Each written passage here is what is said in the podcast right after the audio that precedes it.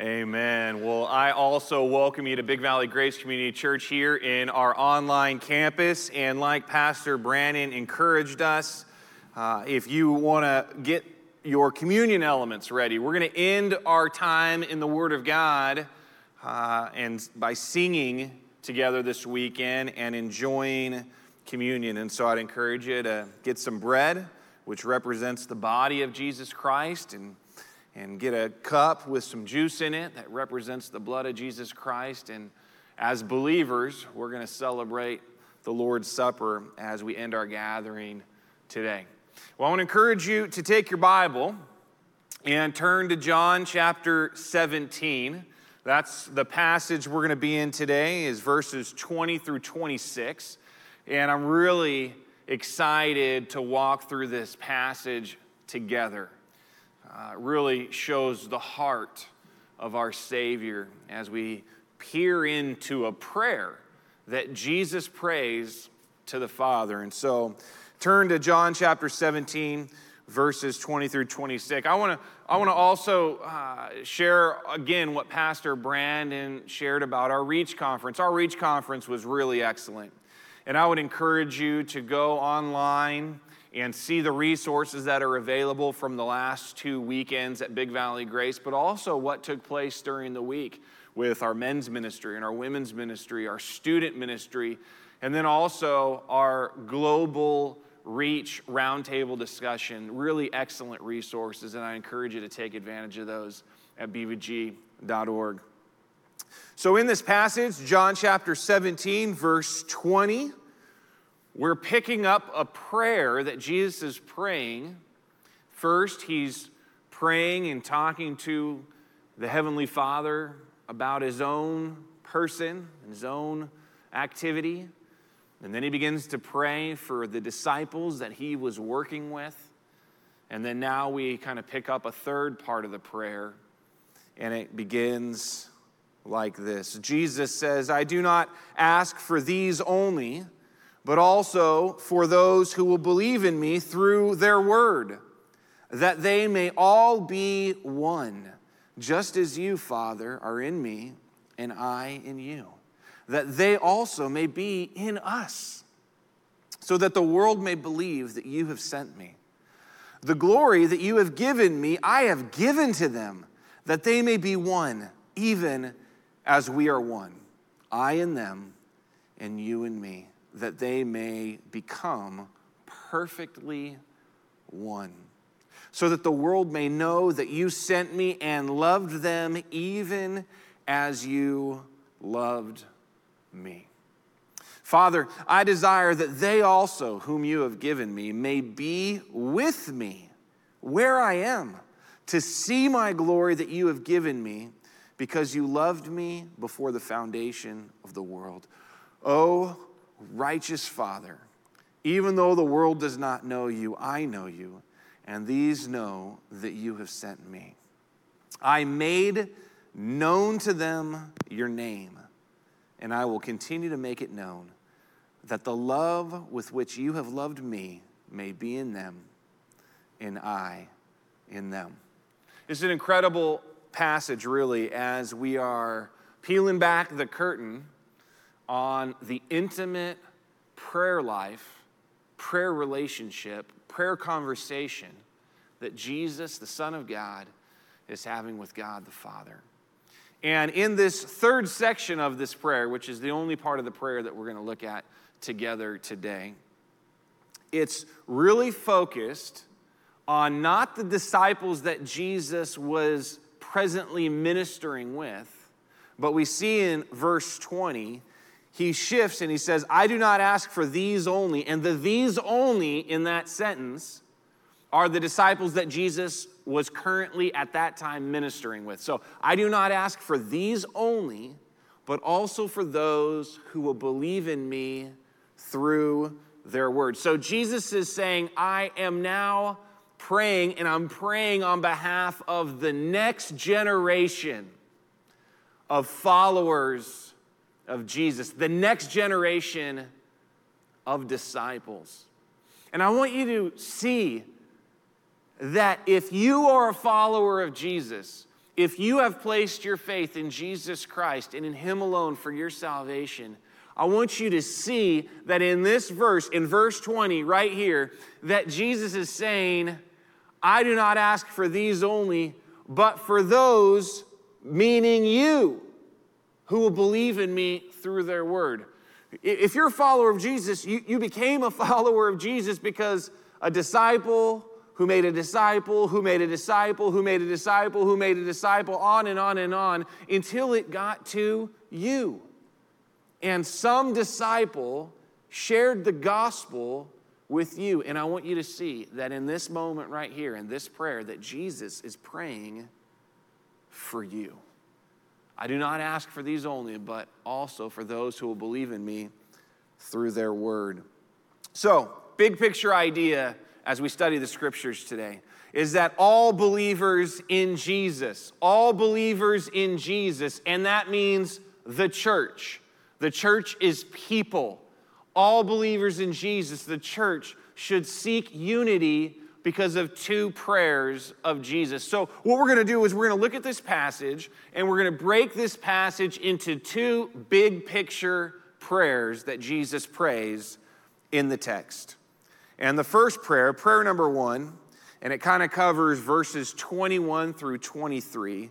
I'm just calling this first prayer with two words here in Jesus. Prayer number one is in Jesus. We see in verse 21, it says that they may be, they may all be one, just as you, Father, are in me and I in you, that they also may be in us. Jesus is praying for us that we would be in Him. So, this prayer number one, I'm calling it in Jesus. He goes on in verse 22 and 23 to reiterate this theme. He says, That they may be one even as we are one, I and them, and you and me, that they may become perfectly one. It's the heart of Jesus that all believers, as he's looking into the future of generation of believer after generation of believer, that there would be incredible unity, that there would be oneness. And this first section of the prayer, it's all about being in Jesus. So, as we look at this thought, this prayer in Jesus, in verses 21 through 23, there are three relationships that are uh, displayed or revealed here in this text. This prayer in Jesus, it reveals these three relationships. And the first relationship, relationship number one, is that the Father is in Jesus. Uh, Jesus says in verse 21 Just as you, Father, are in me, and I in you. Just as you, Father, are in me, and I in you. This relationship, number one, the Father is in Jesus. Jesus is in the Father. And it makes me really think about the Trinity, the Godhead God the Father, God the Son, and God the Holy Spirit. And there is great unity. There's great oneness. And Jesus is praying for the future generations of disciples, and he's saying, Just as you, Father, are in me, and I and you. And in verse 22, he says, Even as we are one. In verse 23, he says, You in me. Do you hear the heart of Jesus, the Son of God, he is pointing to the relationship that he has with God the Father, and he's saying, That's the standard. That's the example. That's what I'm praying for. I'm praying for them, these disciples that are in the future, you, believer. He's praying that you would be in him, in Jesus, in the same way, just as you Father are in me. He's looking at his relationship with the Heavenly Father, and he's saying, I want that for them. I want that for them, even as we are one. The unity that we experience, the closeness, the intimacy, I want that for them In verse 23, he says, You and me. You know, I had to stop this week and just consider Jesus in this moment just saying, You in me. And how joyful he must be saying that as Jesus is considering his relationship with the Father, and he just says, You and me. And it put a big smile on my face to think of how joyful Jesus is to have relationship with the Father and that that would be his prayer for us that we would experience that kind of joy that kind of intimacy that kind of unity that kind of oneness.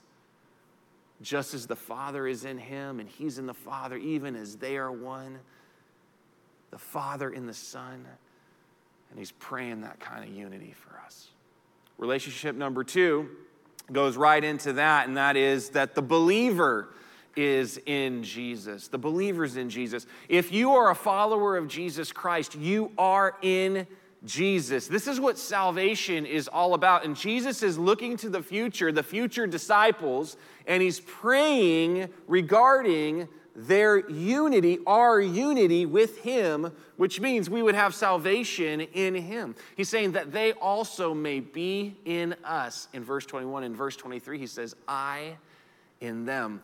It is the prayer of Jesus, this first prayer in Jesus. It's His prayer that the future disciples, He's looking ahead to their salvation reality.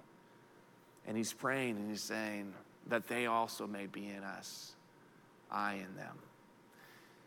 Believer, are you joyful in your salvation right now? Are you joyful?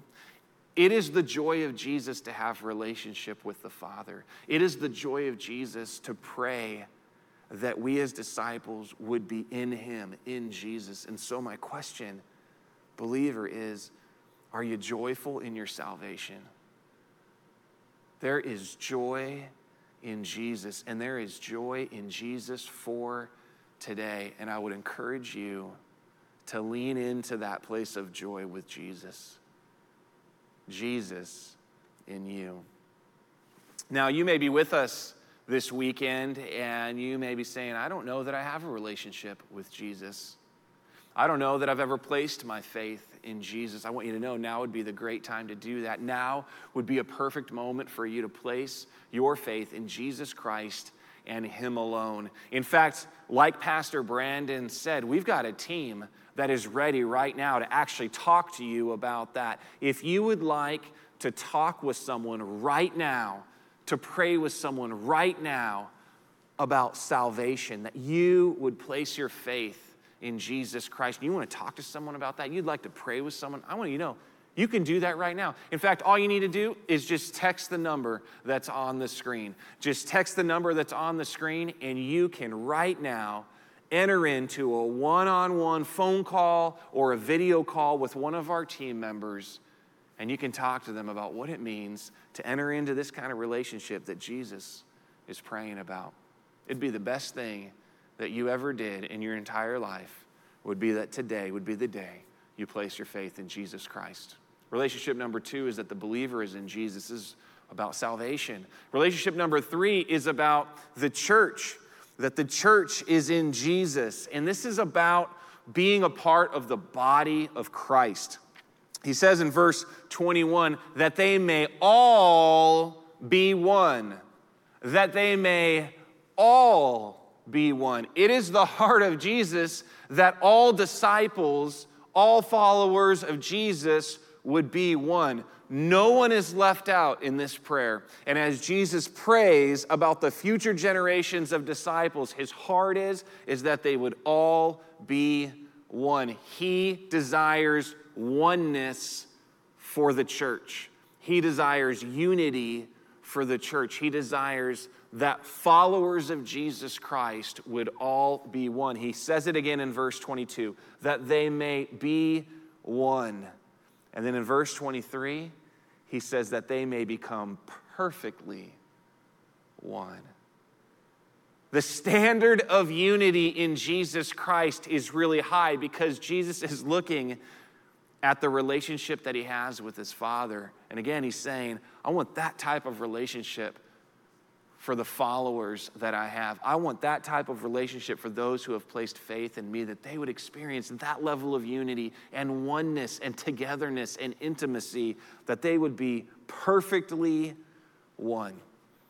These three relationships that the Father's in Jesus, the believers in Jesus, the churches in Jesus, this prayer that Jesus prays, this first prayer in Jesus, it reveals these three relationships. But this prayer in Jesus, it's also, I think, as the text says here, it's, it's in response to the Father's actions because there's clearly actions that this text says that God the Father has taken. Action number one is that the Father sent Jesus. We see in verse 21, it says, So that the world may believe that you have sent me. Jesus is praying unity for the future generations of disciples. And he knows that in the unity of future generations of disciples, that in that unity, that it will be a testimony to the world. So that the world may believe that God the Father sent God the Son, Jesus. He says again in verse 23 so that the world may know that you sent me, so that the world may believe, and that the world may know that God the Father sent Jesus. And so in this prayer, Jesus is acknowledging the Father is the one who initiated it, the Father is the one who sent him. And he's praying for the unity of future generations of believers that they would be in Jesus, in Him, in relationship with Him and that it would be a testimony to the world. This is exciting to think that you have opportunity right now in the way that you interact with the family of God to be an incredible testimony to the world that God the Father sent Jesus Christ to save you and to save every other person who might place their faith in Jesus Christ. Action number two is the Father glorified Jesus. We see in verse 22, Jesus says, The glory that you have given me, I have given to them. So the Father first gives glory to the Son, Jesus Christ, and then Jesus Christ, he gives glory to the disciples. Now, what's incredible about in this moment is that Jesus is saying that he's giving glory to those who are yet to believe. He already sees it as a done deal that he is giving the glory that God the Father gave him. He's giving it to future disciples who have not even yet to believe. And he already sees it as a fact, he sees it as something that is complete. And this is action number two that the Father glorified Jesus. And in this, we see that the Father's the one who initiated. The Father is the one who initiated. He gave glory to Jesus that Jesus might give glory to his disciples. Action number three is that the Father loved Jesus and you. The Father loved Jesus and you. In verse 23, says, and loved them even as you loved me. And loved them even as you loved me. You know, I had to stop at this phrase as I was thinking about this passage and just to consider how awesome it was for Jesus in his relationship, is in his relationship with the Father when he thinks about how much the Father loves him. Jesus understands how much the Father loves him. Jesus is loved by the Father. And Jesus wants that love to be experienced by you. And he says, and he's loved them even as you have loved me. Jesus has passed on the love of the Father to you. And we're going to talk more about this in a moment, but I hope that that is encouraging to you that you see that God the Father initiated love. He initiated love to God the Son and God the Son has passed on love to you. There are three actions that this prayer in Jesus responds to the Father's actions. Action number one is the Father sent Jesus. Action number two is the Father glorified Jesus. And action number three is the Father loved Jesus. So these three relationships and these three actions, that's all as I see as I look at this passage and I go, this big picture phrase in Jesus. Jesus prays, He wants you and me as followers of Jesus to be in Him.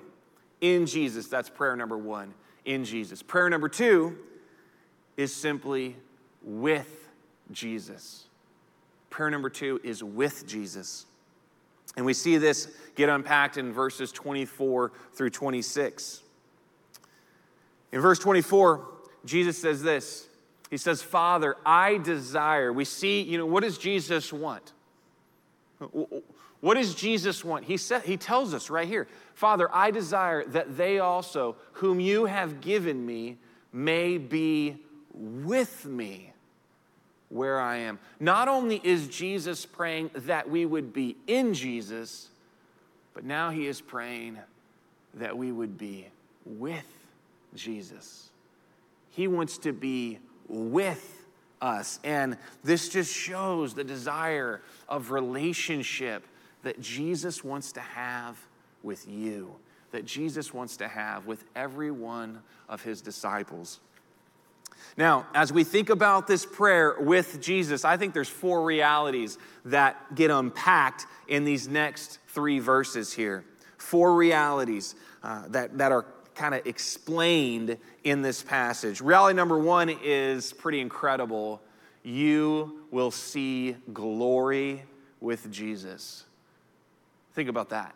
You will see glory with Jesus. He says, To see my glory that you have given me. You know, there's, a, there's, there's moments in the scriptures where the, the curtain of uh, the kingdom of heaven is, is pulled back a little bit, and we're able to see into these moments where the glory of God is revealed. You don't even have to read very far into your Bible to see moments like this. Just start on page one and see what happens when the, the curtain of the kingdom of heaven is pulled back and God speaks and creation happens. Read what happens in chapter one of your Bible. As the glory of God, the creation power of God is put on display in the universe, setting stars in the sky, putting the moon, putting the earth, forming it separating land and water. The glory of God's on display. We, we see the glory of God on display all throughout the Old Testament. One moment that kind of is sealed in my mind is when the glory of God is on display as the children of Israel are in Exodus in the desert, and the glory of God descends on their camp. And oh, there's smoke representing the glory of God, and there's fire representing the glory of God. I think about moments in the New Testament where Jesus takes a couple of the disciples up onto a mountain, and the, again, the, the, the curtain of heaven is peeled back, and they see the glory of God. And they see Jesus having conversations with saints from the past, and it's all happening right before. Incredible. I think about in Acts when, when Stephen he, he sees the glory of God. And, and the curtain of heaven is peeled back for a moment. And he sees the glory of God moments before he goes to be with Jesus in heaven. Whereas you even go into the book of Revelation and you see what's described in the throne room of heaven. And you see the glory, you see the curtain of heaven is pulled back for a moment, and you see the glory of God. Incredible these glimpses that we have. You know, reality number one is to be with Jesus, is to see the glory of God. Now, I want to challenge you in this moment that this you, that it, we wouldn't see it as singular you, but like my brothers and sisters from the South would say, we'd see this as y'all. Y'all will see the glory of God y'all will see glory with Jesus because this is about all of the disciples together, all of the disciples, all believers, the church, seeing the glory with Jesus because he's saying, To see my glory that you have given me. He's talking about, remember, all believers who would believe in him. Reality number one is you will see the glory with Jesus. You will see glory with Jesus, and we'll do that together as a church. And that can happen in everyday moments in your life where you see the glory of God at work in another member of the body of Christ, or they're seeing the glory of God at work in your life. It's an incredible thing to see God at work, and God is at work. He's at work in your life, and He's at work in every other believer's life, and He wants you to see it. He wants you to see Him working. And so, Jesus is praying that we would be with Him and that we would see His glory. To see my glory that you've given me. Reality number two is you will be loved with Jesus. In verse 24, Jesus says, Because you loved me before the foundation of the world. Think about that for a moment. Before creation of the entire universe, God the Father is loving God the Son. Say it again. Before the creation, any creation of the entire universe, God the Father is loving God the Son. And God the Son is reminiscing in his prayer, praying for you to be with him and he's saying, You're going to be loved because you loved me before the foundation of the world, and that the love with which you have loved me may be in them. Jesus is reminiscing and he's remembering the, you know, all of creation and prior to creation, the love that he has experienced with God the Father. And he's wanting that love for you. He's wanting that everlasting love. The scriptures say that God has loved us with an everlasting love, and He's wanting that everlasting love for you. And that is reality number two when you're with Jesus, is you will be loved with Jesus. You don't need to search anymore for the kind of love that will not fade, the kind of love that will last forever, the kind of love that will be true, the kind of love that will be consistent, the kind of love that will be faithful you don't need to look any further because it's the prayer of Jesus that while you are with Him, that your reality would be you would be loved by Jesus. The kind of love that the Father has loved Jesus with before the foundation of the world. Reality number two is you will be loved with Jesus. Reality number three is you will be known with Jesus. In verse 25, he says, O righteous Father, even though the world does not know you, I know you, and these know that you have sent me. Jesus is praying for the future generation of believers, and he's praying. Remember, this big picture prayer, prayer number two, is with Jesus. He's praying that you would be with him and that your reality would be that you would be known. You are not invisible. You are not a nobody. You are not insignificant. You are not a mistake. You are not an accident. You are known and you are known by Jesus, and He knows you, He knows your name, He knows your day, He knows your week, He knows your year, He knows your relationships, He knows the things you're thinking about, He knows the things that you're worried about, He knows the places of anxiety that you have, He knows the dreams that you have. He knows everything about you. He knows you. And when you're with Jesus, you're with someone who knows you. And the prayer of Jesus is that you would be with him. O righteous Father, even though the world does not know you, I know you, and these know that you have sent me, that you would know God the Son, and through God the Son, you would know God the Father. Reality number three is you will be known with Jesus. Reality number four is that you will be on mission with Jesus. You see these first three realities. You will see glory with Jesus. You will be loved with Jesus. You'll be known with Jesus. You might in this moment go, It's all about me. It's all about me. It's all about me. But it's not all about you.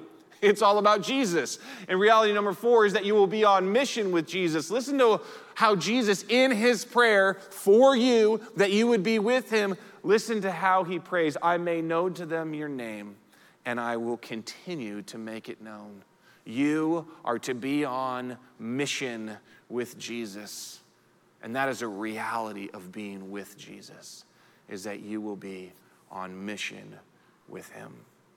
You know, at Big Valley Grace Community Church, our vision is to see residents of earth transformed by the grace of God into citizens of heaven. And God wants to use you, a disciple of Jesus, a citizen of heaven who is with Jesus. He wants to use you to reach people for Jesus Christ, to reach residents of earth for Jesus Christ, that more residents of earth might be transformed by the grace of God into citizens of heaven. And God has a plan for you, and He wants to use you.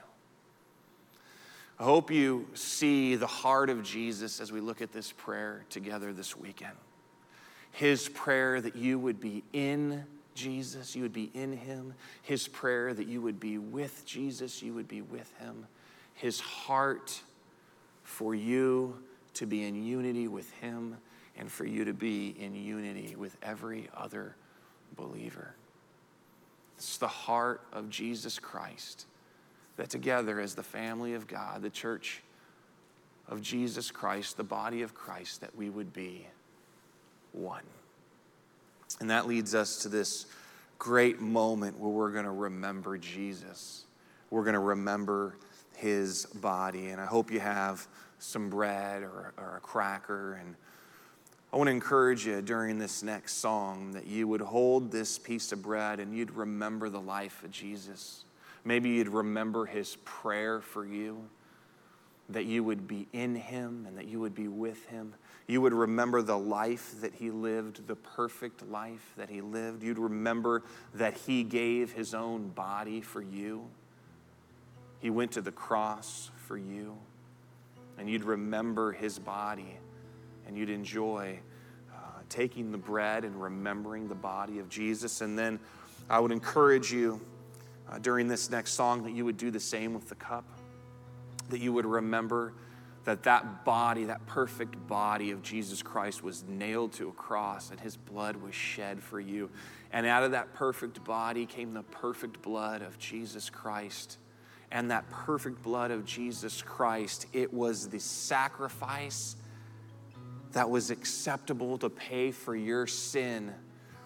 Why would Jesus give his perfect body and his perfect blood for you? Why would he do that? Because it's his prayer for you that he would be in him. And it's his prayer for you that you would be with him. And this is how that was accomplished. You being in Jesus and you being with Jesus was accomplished through the body of Jesus that was given for you. And Jesus wants you to remember him. And as you take and you eat that bread, that you would remember Jesus. And Jesus wants you to remember his blood that was shed for you, the perfect sacrifice that opened up a new covenant relationship between you and the Father God because he wanted you to be in him and to be with him. And over this next song, may you enjoy holding those elements in your hand and remembering Jesus Christ. Father God, Lord, we come to you in this moment. We're so thankful for how you initiated action and you sent your Son, Jesus Christ, the Son of God, who lived a perfect life represented in the bread and who shed his perfect blood represented in the cup that we might be able to have forgiveness of our sin as we place our faith in that sacrifice. And over this next song, Lord, may we be full of joy as we remember Jesus Christ in his body and in his blood. And I pray this in the name of Jesus, who is our Lord and our Savior. And all God's family said.